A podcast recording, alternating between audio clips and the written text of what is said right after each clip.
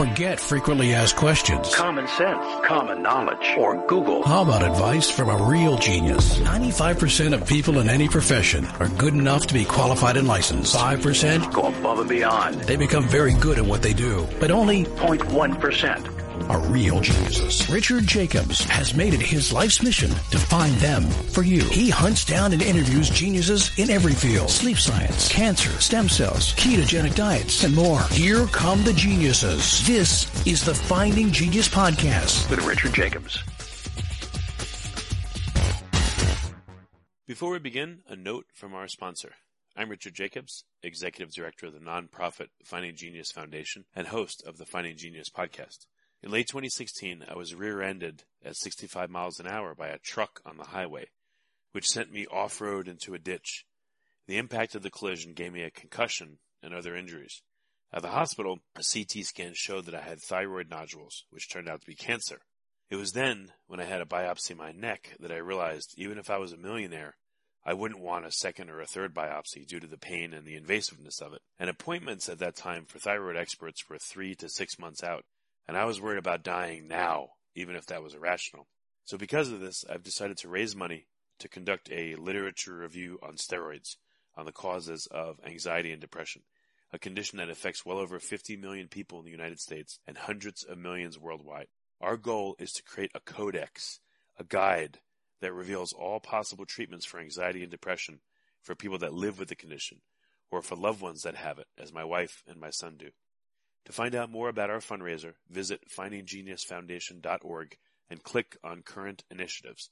And now to our guest. Hello, this is Richard Jacobs with the Finding Genius podcast. I'm part of the Finding Genius Foundation. A quick note, Finding Genius Foundation has started on its anxiety and depression meta study. So our goal is if you go to any practitioner and you suffer from anxiety or depression or know someone that does, they'll probably have, let's say, one or 2% of all the possible treatments available. And our goal is to go over you know, 5,000 plus sources and see if we can assemble 20% plus of all the possible treatments for anxiety and depression.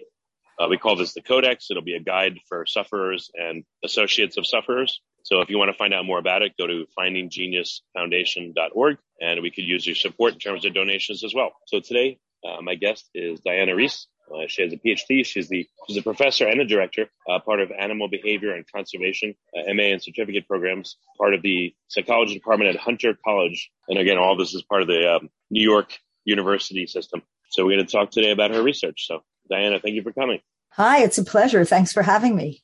Well, tell me, um, what got you interested in animal communication or maybe people communicating with animals? You know, like what's your background and how did you come to this this research? Yeah well so i came from a, a pretty strange background perhaps. My background was actually originally in art I was very interested in art, but I was also at the same time interested in studying animal communication. I always had had an affinity for other species. And, you know, as a kid, I had pets in my house and I was always fascinated about how they communicate. It, I actually worked in the theater for a period of time. And as a stage designer, I had been in an MA program in set design before I went into a PhD program in speech and communication sciences. And just to unpack that a little bit, I studied um, how humans communicate, how a little bit about how other animals communicate. We studied bioacoustics, and that's the study of how biological organisms, humans and other animals produce sound and how we analyze those sounds. And uh, I was interested in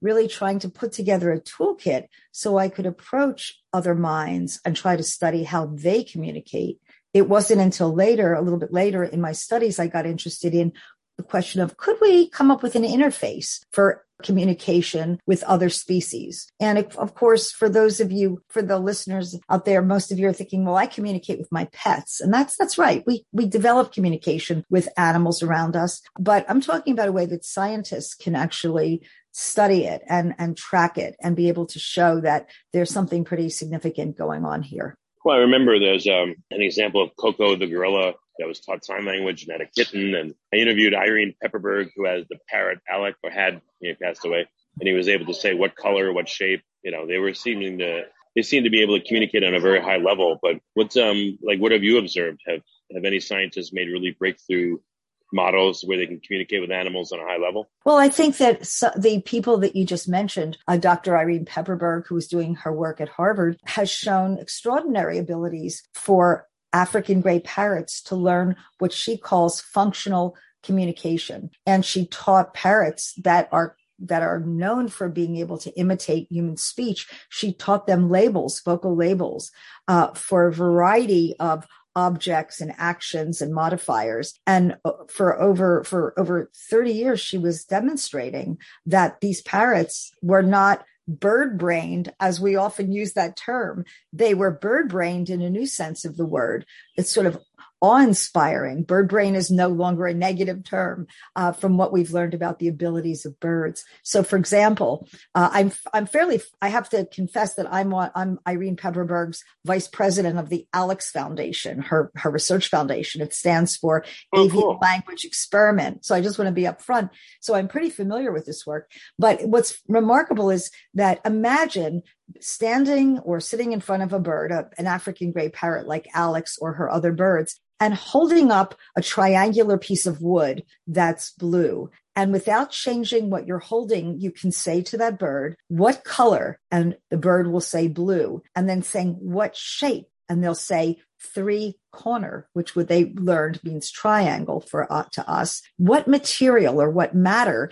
And it may be touching it and saying wool or wood or paper. That's remarkable that because the bird has to listen and comprehend and decode the question and then answer appropriately to that very same thing that it's looking at, that very same stimulus. We never thought other animals could do that, but now we know many can when we, when we give them these artificial codes. Well, like I know with my dogs, you know, my wife will say, "Ooh, who's hungry?" The dogs all come and go crazy, and they I don't know if it's just the tone of the voice or if there's certain words we say that they actually remember and know. But I mean, you know, dogs know their names and they know commands. So absolutely, many yeah. animals have a have a vocabulary that they can use. Yeah, and what it's I'm glad you brought that up because um, for many pet owners, for many dog owners, I'm I'm one of them. You know, we're used to saying things and seeing our pets respond. And again, for years it's been a question, is it the way we say it? Is it the intonation? Is it because we're standing over their ball or walk standing up from a sofa at five o'clock when we feed them that they take in the whole context and they're not really understanding the words? Um, and it can be that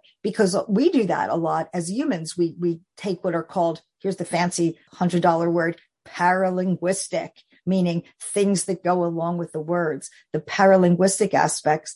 Um, but studies uh, over the past years have actually tested dogs' capacity to comprehend spoken words.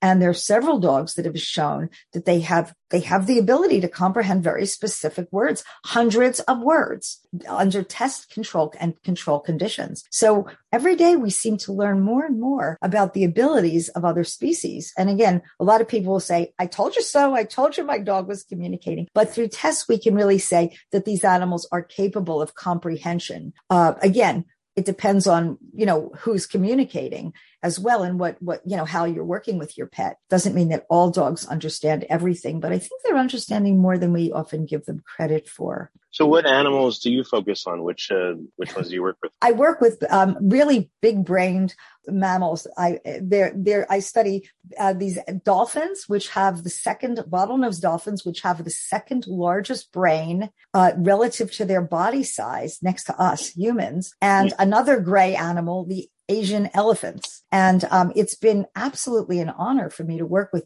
these big brains. And I try to work with them in ways where we can understand them more and in ways that will perhaps enrich their world because we give them things that will hopefully be fun for them to do. And at the same time, enriching our science. And then the last part is taking what we're learning and applying it in a way what we call translational science or what I call translational science to getting policies to protect them. And I think that's terribly important uh, for me and for other scientists now, applying our science that we do for science sake, but applying it for glo- you know, for global protection of these hmm. species. So what's it like to work with, uh, you know, a bottlenose dolphin or these other smart animals versus dogs or other animals? I mean, it, can you tell this creature is amazingly smart? Yeah. Well, I think dogs are really smart. Again, as well. I think different species are smart in different ways. With the dolphin and elephant, there's a similarity there that I find sort of very provocative. There, it, it's a different kind of intelligence. I think it's a different level of awareness that I felt with some of the other species I'm familiar with. In many cases, you know, I, I had a big, I do a lot of dog rescue with Newfoundlands, and I've had Newfoundlands in my life. These are these big black water rescue dogs. And I remember someone, uh, I was, had my dog on campus with me. Before we continue, I've been personally funding the Finding Genius podcast for four and a half years now, which has led to 2,700 plus interviews of clinicians, researchers, scientists, CEOs, and other amazing people who are working to advance science and improve our lives and our world. Even though this podcast gets 100,000 plus downloads a month, we need your help to reach hundreds of thousands more worldwide. Please visit findinggeniuspodcast.com and click on support us. We have three levels of membership from 10 to $49 a month, including perks such as the ability to see ahead in our interview calendar and ask questions of upcoming guests, transcripts of podcasts you're interested in, the ability to request specific topics or guests, and more.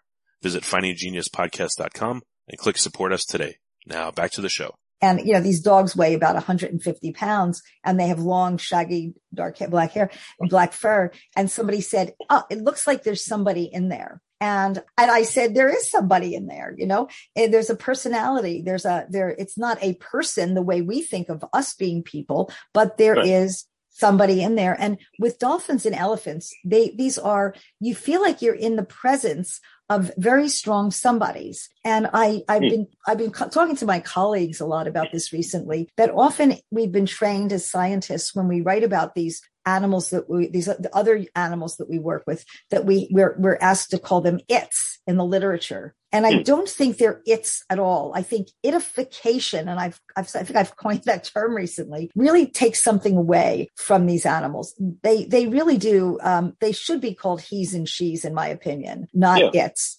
and uh, it's, it's, something I'm pushing a lot now. But there, these are distinct personalities, and we did a paper several years ago looking at sea lion personality across, you know, and, and trying to work with mm. trainers and how we can, how they describe these different animals. There was a lot of agreement on different personalities of sea lions. And there's papers now on dolphins and elephants. And I, I do think it's humbling because when you start seeing the nature of their intelligence and realizing how we've treated many of these animals in the past and continue to, I think we really need to, again, wake up and uh, be aware of these animals and treat them with the respect that they deserve. Yeah, no, I agree with you. What what kind of um, interesting phenomena or behaviors have you seen from Newfoundlands or dolphins or elephants? Well, I'll focus on the I'll, I'll, focus on dolphins and elephants, mostly dolphins, because this, these are the species I've worked with for the past uh, 35 to 40 years. And you know, we what I tried to do in the beginning, we, I take two paths to my research. One is to try to decode their own forms of communication. And we work in aquaria where we can do more controlled studies, but we also work in the field now studying them in the wild. And I think it's, you get very different data from those studies, as you can imagine. My colleague, Marcelo Magnasco, who's a biophysicist at the Rockefeller University in New York. I'm at Hunter College, a couple blocks away. We've been working uh, with funding from the National Science Foundation. We've been very fortunate and we've developed um, some techniques to study them in the wild, use studying how they commun- may communicate and coordinate their activities when they bow ride. Bow riding is where you're, you're on, you see dolphins riding on the front of a boat on the wave and they're yeah. highly synchronized. In fact, the ancient Greeks reported, that, you know, the beauty of this synchronous behavior and people who go out on boats often will be lucky enough to see bow riding, but we don't really know how they coordinate and synchronize their behavior. So we've been using multiple GoPro cameras on two what, of these underwater recording balls. So, and then we record with a, an array of hydrophones so that when we're, when we piece it all together and reconstruct it and look at it through a visor, we can actually be in the pod. Dolphins groups are called pods and you can, you're in the water. You can look around, you can look up, down, and you're one of them. And we're in the infancy of this work now, but we can, we're now able to pretty much reconstruct movement of the animals and try to understand how they may be synchronizing. Again, this is in the beginning stages. Uh, we are also using aerial drones to observe animals from above now. There are these fabulous new tools we can use that are allow us to not interfere with them, to become as invisible as possible and watch them from above. And we see these patterns of behavior that we have. It's just impossible to see when you're on a boat. Sometimes, oh, like, what, on- like what's an what's an example? If you like this podcast, please click the link in the description to subscribe and review us on iTunes. Well, uh, when we're looking at how they how they move, how they forage, one of the doctoral students in my lab, Eric Ramos, is, is just completing his doctoral work now. Is has been able to show in Belize, which is one of our study sites, how they're moving from area to area collectively and foraging in different areas of Belize. And we're actually sort of seeing these super highways that they follow. Um, I don't want to spill the beans too much because he hasn't, he hasn't defended his thesis yet. So I'll just hold mm. it there. Or you can see how they're interacting from above where we wouldn't be able to see that. And we can also record their vocalizations from a, a more distant boat and then put the video from the from the drone together with our audio recordings and look at when they produce certain vocalizations as a group and correlate that with behaviors. And that's been very hard to do in the past. So those are some of the field studies we've done. And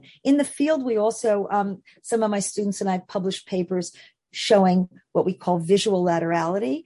Bottlenose dolphins in Bimini, which is another field site we work with, with the Dolphin Communication Project uh, that does great work.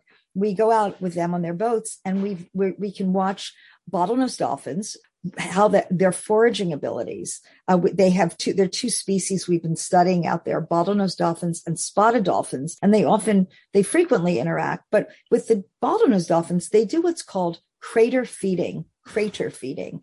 And what they'll do is they'll scan the bottom of, of the ocean and using echolocation to find where fish may be lying in the sand or hiding in the mm-hmm. sand. And then when they find it, you'll hear kind of a razor type of sound like, and then all of a sudden you'll see a dolphin sort of make a sharp turn and orient with its right eye down towards the sand. They kind of make this turn, orienting their right eye, and they burrow their head. They bury their head up to their eyeballs. They close their eyes and go in to the sand and pull out a fish that they've detected with echolocation. It's super cool. And wow. you know, you'll see groups of dolphins doing this and sometimes by by themselves or sometimes in synchrony with others. And when what what we found that's really quite interesting is that dolphins like other marine mammals who forage seem to have a right eye bias. We talk about this as visual laterality that they have highly specialized brains we said their mm-hmm. brains are second largest to their bodies, you know, in, in relation to their body size to a human brain. They have big, you know, complex brains. And they, it seems that a lot of very large brained animals have specialization. One side is specialized for certain things, the other side for others, you know, and there's some, there's obviously interplay between the two. But in this case, dolphins, like other marine mammals, seem to use their right eye which goes to the left hemisphere. And that seems to be what they orient when they to, they orient to the prey when they go and, and with uh, crater feeding. And we've also found in the same study in the field that uh, dolphins do what we call, here's another big one, biphonation. What do you think that means? Is that like Tuvan throat singing where they do two notes at the same time? Yep. So they they can produce two sounds at the same time, and we knew that um, it's been reported before this that dolphins can echolocate, dolphins and some other marine mammals can echolocate and vocalize whistles and other sounds at the same time. This was the first time we've seen evidence in this group for bi, for bilocation of even whistles, as well as squawking and squawking and whistling. So it, it's, it's very interesting. So those are some of the field studies that we've been doing and are continuing to do. And then in aquaria. I have a question uh, about uh, about animals. Uh, you know, people are left-handed, right-handed, ambidextrous, etc. Mm-hmm. Do animals have handedness or flipperness or legness or your yeah. example with the dolphins? They're using their right eye, so I guess you know the that side of the brain on the opposite side is active. But again, do animals have handedness? Yeah. So we some there is there is evidence for quote unquote handedness in even non-handed animals like dolphins. Different species, different species show different kinds of visual laterality or, or laterality in, in their movements, uh, in their movements and in uh, how they use a paw, for example. And there's some splits, some, but different animals show bias, these, these side biases. What's interesting about dolphins is there's evidence coming from different outside of foraging from different labs that don't always agree. And that's where it gets interesting because it may be the way we're asking questions is not correct, or we have to refine our questions. So it's pretty consistent from most labs that are studying dolphins in the field that most marine mammals show a right eye bias in foraging. So what we found is, is really consistent with that. Have you found any any in the population that have a left eye bias? Does yeah, that occur at all in dolphins? Yes. In fact, there was one I'm glad you asked that. There was one animal out of the whole group that we looked at that, that showed a left eye bias. And I, I, I don't want to, I hope I'm remembering this correctly. And I think that animal had a, had a bite out of its, one of its pec fins on the other side. So that may have influenced it because there's sharks out there that can cause injury. I hope I'm getting that right. We published that a while ago and I, I just haven't well, looked at it, but that was, that was a, that was a different situation that could account for that. Do they, re- like in a dolphin pod or whatever you want to call it, do mm-hmm. they recognize other handedness or other eyeness? And do those left eye dolphins uh, have different roles in the pod? Uh, that's a great question. Do you want to sign up as a research assistant in my lab? that's a great question. Yeah, and my answer, yeah, it is interesting. And my question is, we don't know. I don't think we have enough data. I don't think we've asked that question yet, but it's a great question. And again, a lot of the time I say, I don't know, we don't know because we really don't.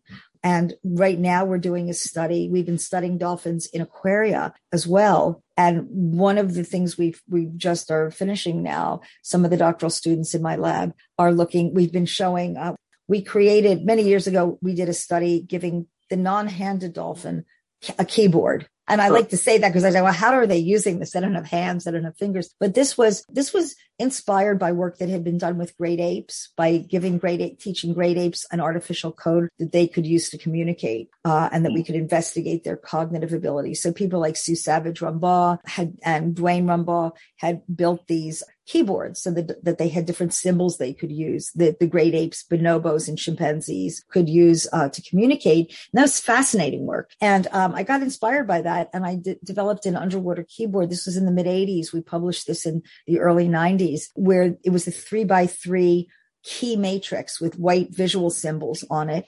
And if the dolphins pushed any of the keys, they would hear a particular computer generated whistle that was mm within the time and frequency domain of their own signals, but different in the whistle type. And what, so if you were one of the dolphins and let's say you, tr- you hit the triangle key, no matter where it appeared, because they appeared in different places minute to minute eventually, you'd hear and you'd get a ball. And if hmm. you hit an H shaped key, wherever it appeared, you'd hear a different sound like and we tickle them or rub them. And uh, th- so we looked at what their preferences were and then gave them these symbols or keys, visual keys to, that enabled them to ask for something. So it was giving them choice and control. And this is a big part of what I try to do is give other animals a means of a voice so we can hear what they want to, what their preferences are. And again, these are really rudimentary systems. We can barely do it. But I think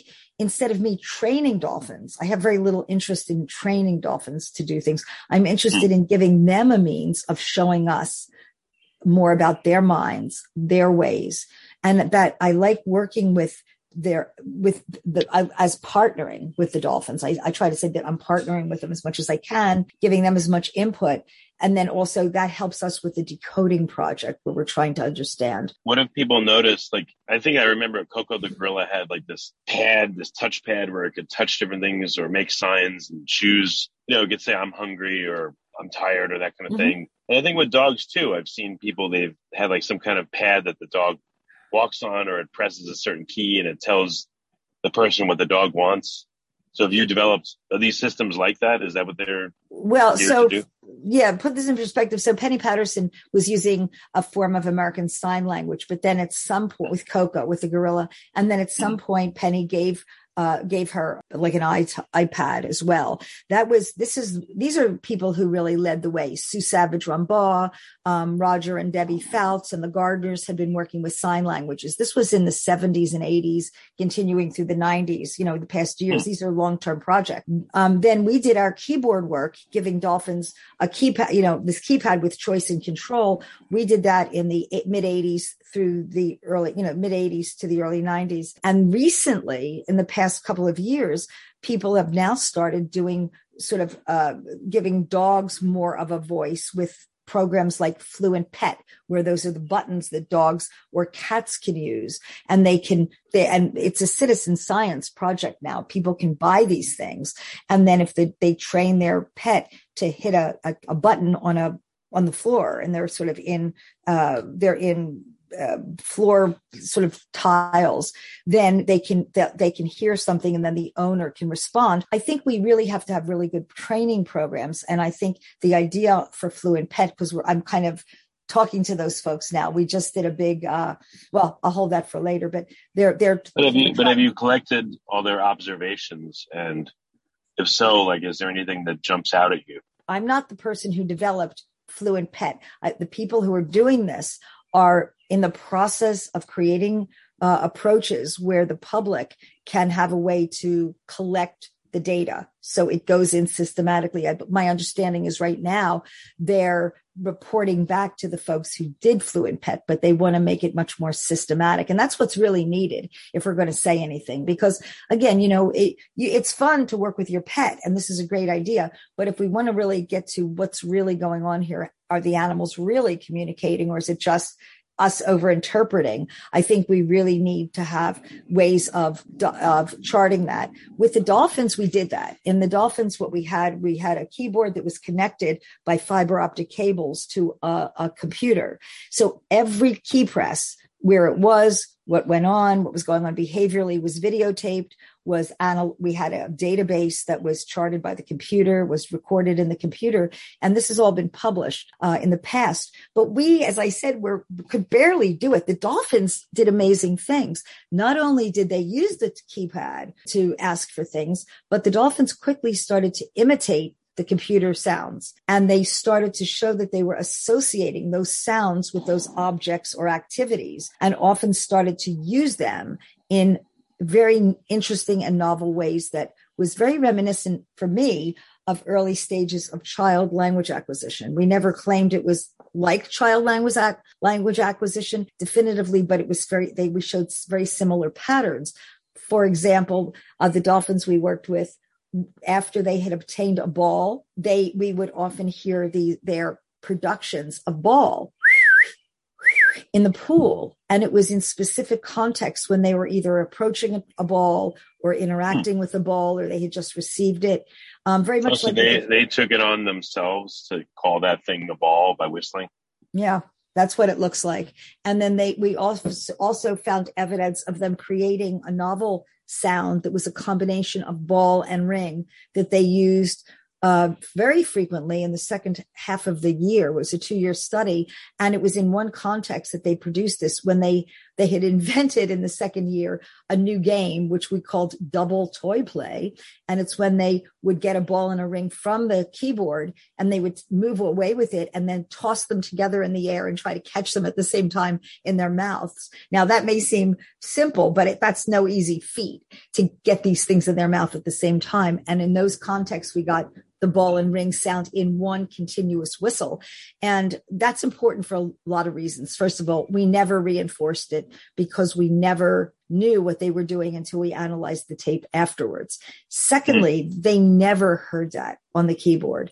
So even if the dolphin hit for ball and then immediately hit for ring, there was always a half a second period of silence. So they never heard that ter- put together. The Dolphins did this and they continued to do it across the second year. So that really helped us by it gave us a glimpse of maybe what they're doing in their own communication. Maybe they're doing combinations of signals. And that's very much what we're looking at right now. So that's where, hmm. you know, what, when we give them a voice, we can, that can often help us figure out what they're doing within their own communication. And now rather than using this more primitive keyboard, uh, my colleagues at Rockefeller and I have developed an underwater touchscreen for dolphins. It's a, a four by eight giant touchpad. It's like a dolphin. It's, we call it the D pad, the dolphin pad. And yeah. Anything you can project on a computer, they can interact with. And uh, we're we were supposed to be uh, doing. We did some preliminary work at the National Aquarium in Baltimore, and we're in the process of anal- still analyzing some of that data. But we showed them videos. We we worked with them on some preliminary studies, and it's very exciting. I'm hoping we can find a facility that we can do this in in the future. But what have you noticed about, uh, you know, when you give animals a way to communicate, what do you notice about their desires? You know, the pattern of it, the frequency, the intensity. Yeah, I th- thanks. That's a great question. I think what's really important is to give animals more choice and control, to give them input. Because if you think about it, I mean, what we've known for for such a long time is that not having control may not be a very good way in terms uh, of means in terms of welfare. Most species, including our species, we have some control over our environment. And this we know the the what happens when an animal human or non-animal feels helpless that nothing they do makes a difference so i think for other animals whether they're dogs or cats or dolphins or elephants or chimps giving them some way to get them something to happen that what they do makes a difference and in giving them ways of asking for things hopefully communicating about other things you know it sounds a lot little like dr Dolittle, but when you actually mm. read that that story, it's quite interesting. You know, it's so many of us have dreamed to have the ability to communicate with other animals you know, to understand what they're communicating about, whether it's in sound or gesture or posture and decode and then entering into some kind of conversation. And um, now with computers, with AI, getting these big databases that we can analyze, whether it's supervised or unsupervised learning, I think it really holds this possibility for sort of a Google translate of other animals, but also coming up with interfaces that are powerful. I'm currently uh, the chair of a, a, very of a very exciting program. Many of you may know of Peter Gabriel, the rock musician, mm-hmm. and and yeah. and so I work with Peter. He had this brilliant idea many years ago to start what he called the interspecies internet. Now, this is not animals surfing the net. Um, he wanted to think about a way to bring a forum of scientists, philosophers, people who study animal cognition and human cognition and AI folks uh, together to really think about how we can move forward in these areas of decoding the, the, the communication of other animals and create abilities of animals to have choice and control and interfaces for communication. So Peter approached me and I joined his, this idea. And then Vint Cerf, who is actually the hmm. co-father, co-founder of the internet, joined us along with Neil Gershenfeld, who's the director for the Center for Bits and Atoms at MIT. So the four of us sounds like an unlikely group.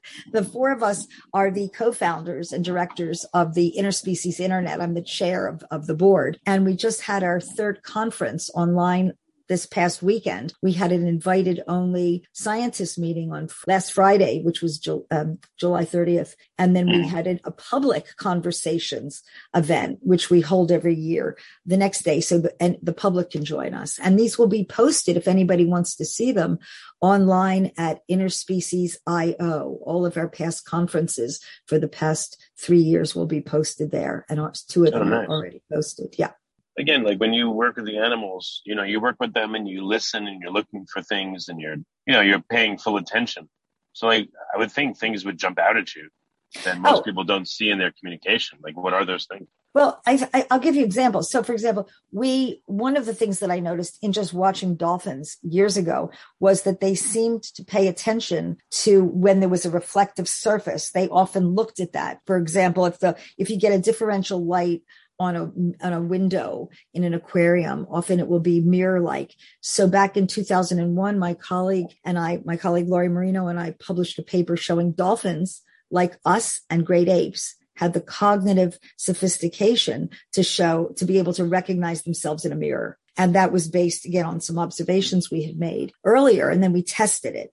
And many, and five years later, I conducted another study showing Asian elephants also show mirror self recognition. I did that with my colleagues, Frans de Waal, who's a primatologist, and Josh Plotnik, who now studies uh, elephants. He's Josh is with me at Hunter College in our animal behavior and conservation program there. So we did, so right now we know that humans a, ha- a, small handful of animals show mirror self recognition. Several have been tested, but it seems to be right now that it's humans, non human apes. Uh, so we see it in chimpanzees, bonobos, orangutans, gorillas. Monkey species don't seem to show this, which is interesting. Um, we showed it in dolphins. We showed it, demonstrated it in elephants, and also magpies show it. And those are the animals that seem to definitively show it. What's curious is that most of those animals have shown strong evidence for empathy. We don't know enough about magpies yet, and they all have very large and complex brains uh, relative to their body size. They're sort of way up there, and they're very socially sophisticated species. So we're thinking that even though we don't have the magic sauce or the recipe to say, gee, if you have this, this, and this, you show mirror self recognition, certain right. things do cluster together. And then we also showed one of the students in my lab, Rachel Morrison, uh, did her doctoral work with me showing that very young dolphins also show mirror self recognition and show it even earlier than human children. And hmm. that doesn't mean that they're smarter. It means that their developmental trajectory is is earlier so that they show more independence and more social sophistication and awareness at a younger age than do human children because dolphins kind of hit the water swimming, you know, really imme- almost immediately after they're born. And it's just a different developmental trajectory. What's interesting. Yeah, just imagine the magpie going, Diana. Yeah, right, right. No, it, it, say your name. Man. Yeah, what's remarkable about this is when you look across these, the, when you look at how animals react to themselves when they're looking, when they show mirror self recognition, they show strikingly similar behaviors and patterns when they go through it. So most animals, if they've never seen a mirror, if they're mirror naive, they'll show social behavior because they think it's another of their own kind. Why wouldn't they? Oh, That's really? what they've seen. Yeah. And then once they, then they go through the second stage, which we call mirror testing or contingency testing, where they start doing these unusual repetitive behaviors. Um, I always like to show this little video when I give talks of Groucho Marx or Harpo Marx in front of a mirror where they do these weird behaviors to their own image, trying to figure out, hey, is that me or not? Then that's the stage where the light bulb seems to go on when, when they see these repetitive behaviors. And then, then from there, they show this third stage, which we call self-directed, where they start using the mirror as a tool to view themselves. And they may look very closely at their eyes. Many of the animals will look inside their mouths. Right yeah, they look wow. at their genitals. I mean, this is what we see with children in early stages. So seeing these striking similarities again, they have so much in common in this respect with us. And um, I seriously hope that we take these reflections of other minds and put them into protecting these animals because elephants are getting slaughtered daily. Dolphins are dying in these nets in Japan. If hmm. any of you've seen The Cove, I was actually the scientist who told the filmmaker about dolphins being slaughtered in Japan and these Taiji dolphin drives. We're still trying to stop this. Whales oh, wow. are being caught in nets, in these nets off of the coast in Japan. And uh, unfortunately, you know, they're, they, they're being killed in horribly inhumane ways. It's so for many scientists, I think it's uh, I know I've certainly been trying to do this is speaking out on their behalf because they can't speak out for themselves at this point and trying right. to stop this. So very important. So what's, um, well, so again, now that you've studied animal minds, I, you know, I understand some of the things that you've observed, but, um, I don't know, do animals live in the present? Do they look into the future? Do they get anxious? Do they, like how close are they to us? Like what, what's unique about us that's either good or bad that doesn't seem to show up in any of the animals you studied? Yeah, well, I think these are all great questions. When we think about when we think about what they're communicating about, I mean, there are lots of studies that have been done, for example, showing that some species have alarm calls that they use to alert others in their group and that those animals that those alarm calls for example in vervet monkeys they'll seem to represent those predators. It's not just a generalized alarm call. So somehow there are what that's been termed semantic calls. They have meaning. So if vervet monkeys are in a group and there's a martial eagle, which is a predator and it flies above them, they'll, an animal may produce a particular alarm call and the other vervets will look up where that predator may be. And then they go to uh-huh. an escape route that's in a bush. Whereas if it's a a leopard that's also a predator, they'll look in the direction, a different direction when they hear that, and they'll go up into a tree rather than hiding in a bush where a leopard could pick them up. If they do a, a, a different call that represents a snake call, they'll get up on their tippy toes, look around the ground, and then go up. So they show the right response to those sounds when a con when a member of their own group emits it and then go to these appropriate escape routes.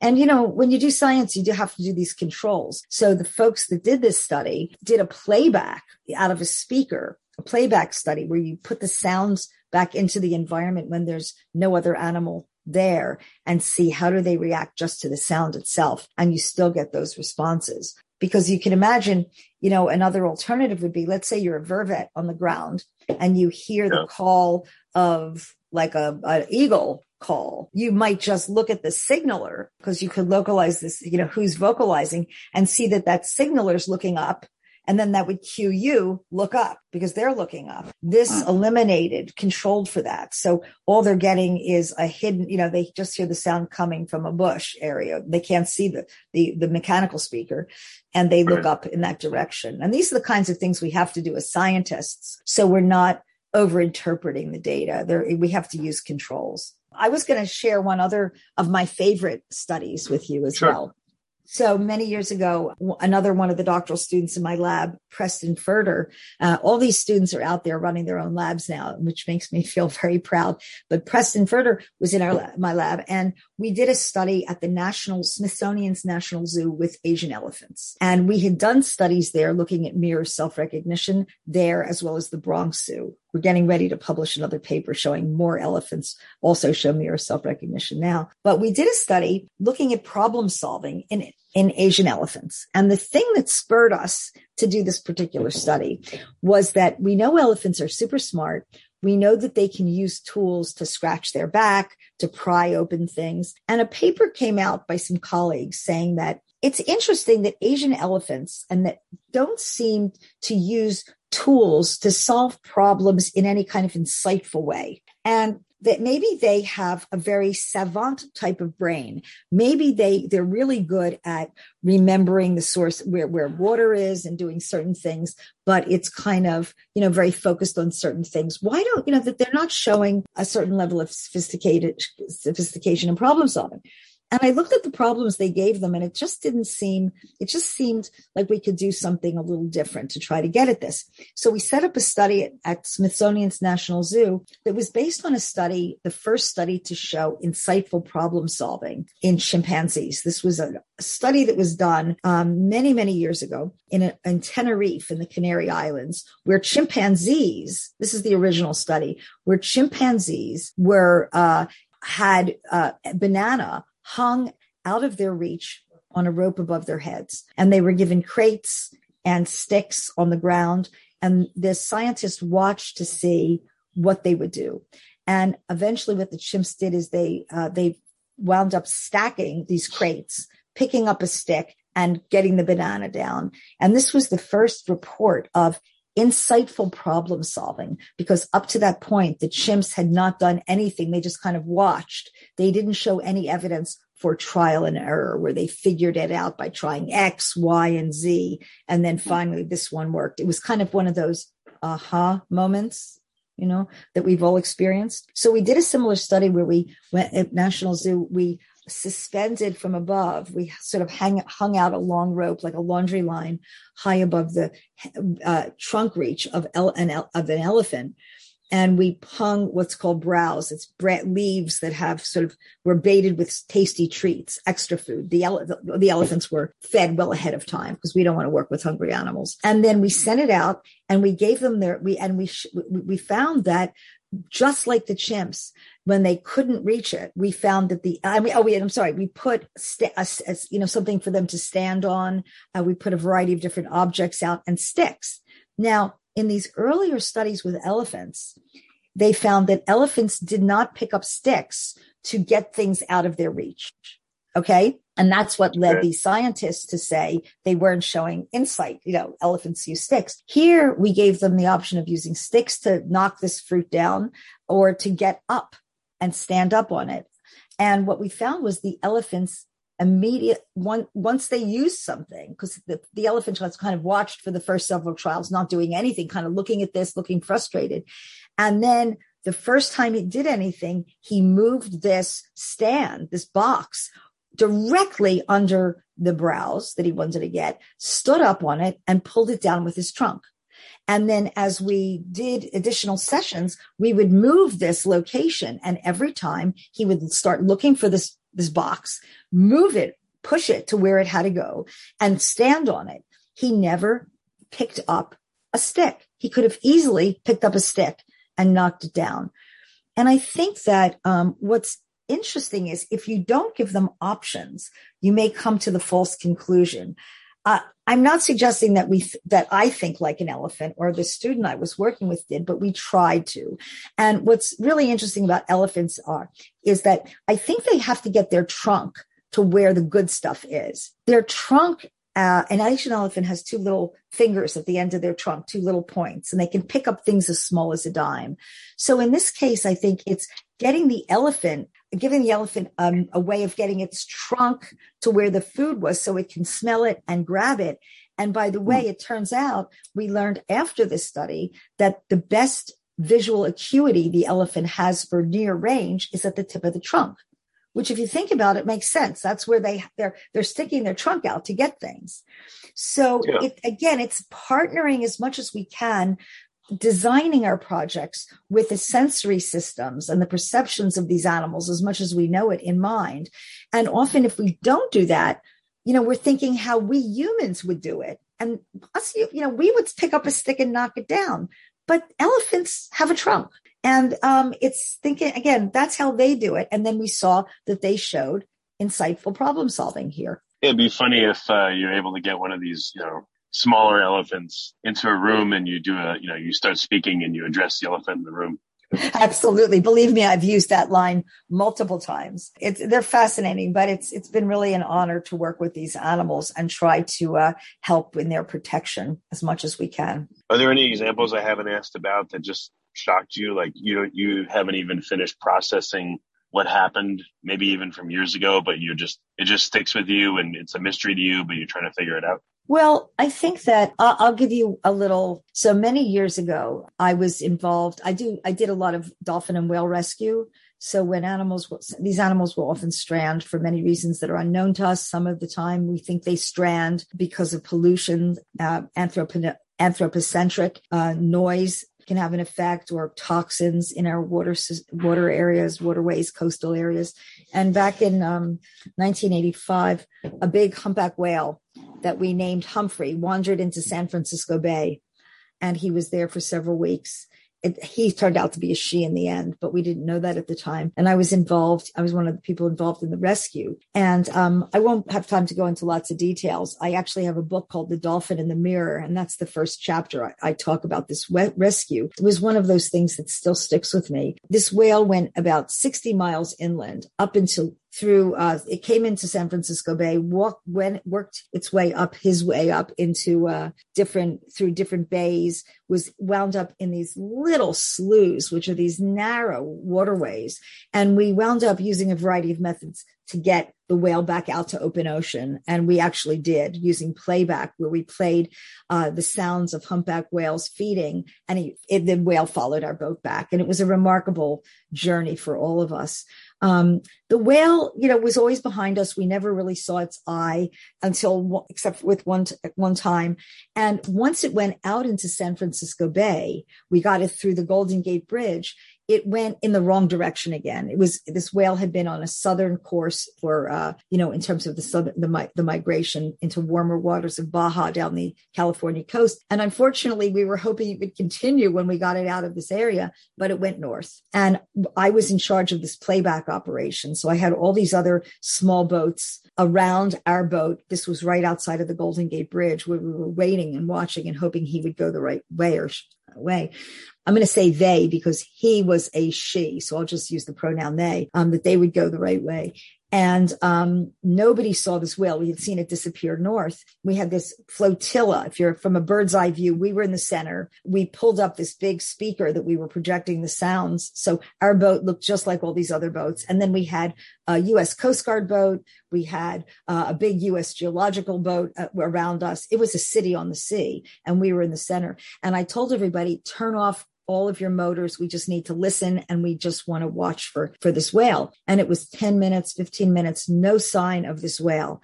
And suddenly the whale appears at our boat had come back to our own our boat didn't go to any of the other mm. boats because everybody was watching and um had and came up and pressed its belly to our boat and is looking up at us with this big wet eye and That's all of cool. us yeah it was amazing you know we we all really felt like we had saved this whale and somehow this whale knew it and came back in some way understanding something about what had transpired now this was back in 1985 and we didn't know and then by the way the whale went off in the right direction. Okay. And was sighted later, months later, down with other humpbacks in the Farallon Islands, you know, south of us. So that was, that was good to hear. But now we're getting more and more reports of humpbacks having this showing behavior suggestive, uh, suggestive of empathy. Now, we've had reports of this with dolphins.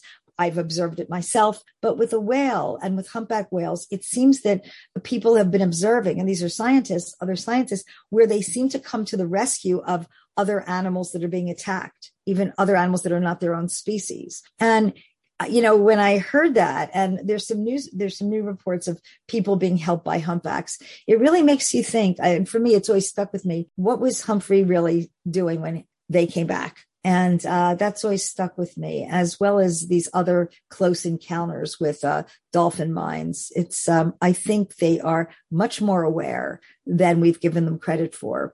And I hope, again, in closing, I just want to suggest that we become more aware and more empathetic with with them, showing them the empathy that they deserve. Last question. I know we got to go. That's just about top of the hour, but um, has anyone like probably maybe the easiest animal to do this with would be dogs or mice? I don't know but has anyone had a couple of dogs in a room that was instrumented like crazy? Like you could see an infrared, you could see, you could hear, you could see, you could feel, you could, there was a bunch of cameras going. I mean, there was like every possible way of monitoring the interactions of, you know, let's say two dogs interacting. Uh-huh. So you, you know, not just sight, but sound and again, smell and just again, instrumented to heck so that you could, you could try to capture every possible interaction the dogs had that may be missed yeah. only when you're looking. Yeah. Uh, well, uh, there are a couple of projects that are, are hoping to do this. First of all, I have to do a shout out for our own project because we, this is what we're trying to do with dolphins. We instrumented the National Aquarium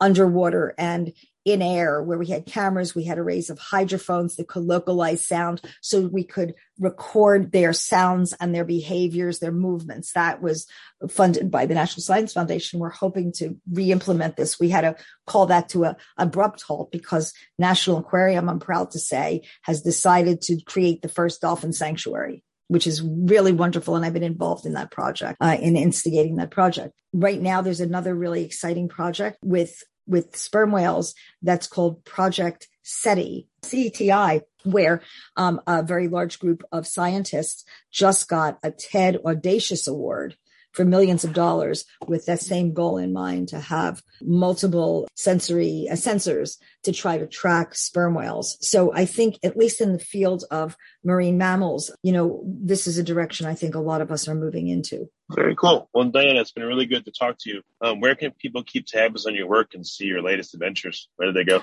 Yeah, well, they can look at our uh, website, which we're updating now. It's M2C2 um, and it's if you put my name in, it'll come up again. This is getting updated. Also look at interspecies internet, interspecies IO for what we're doing with interspecies internet. That has there's Slack channels they can join.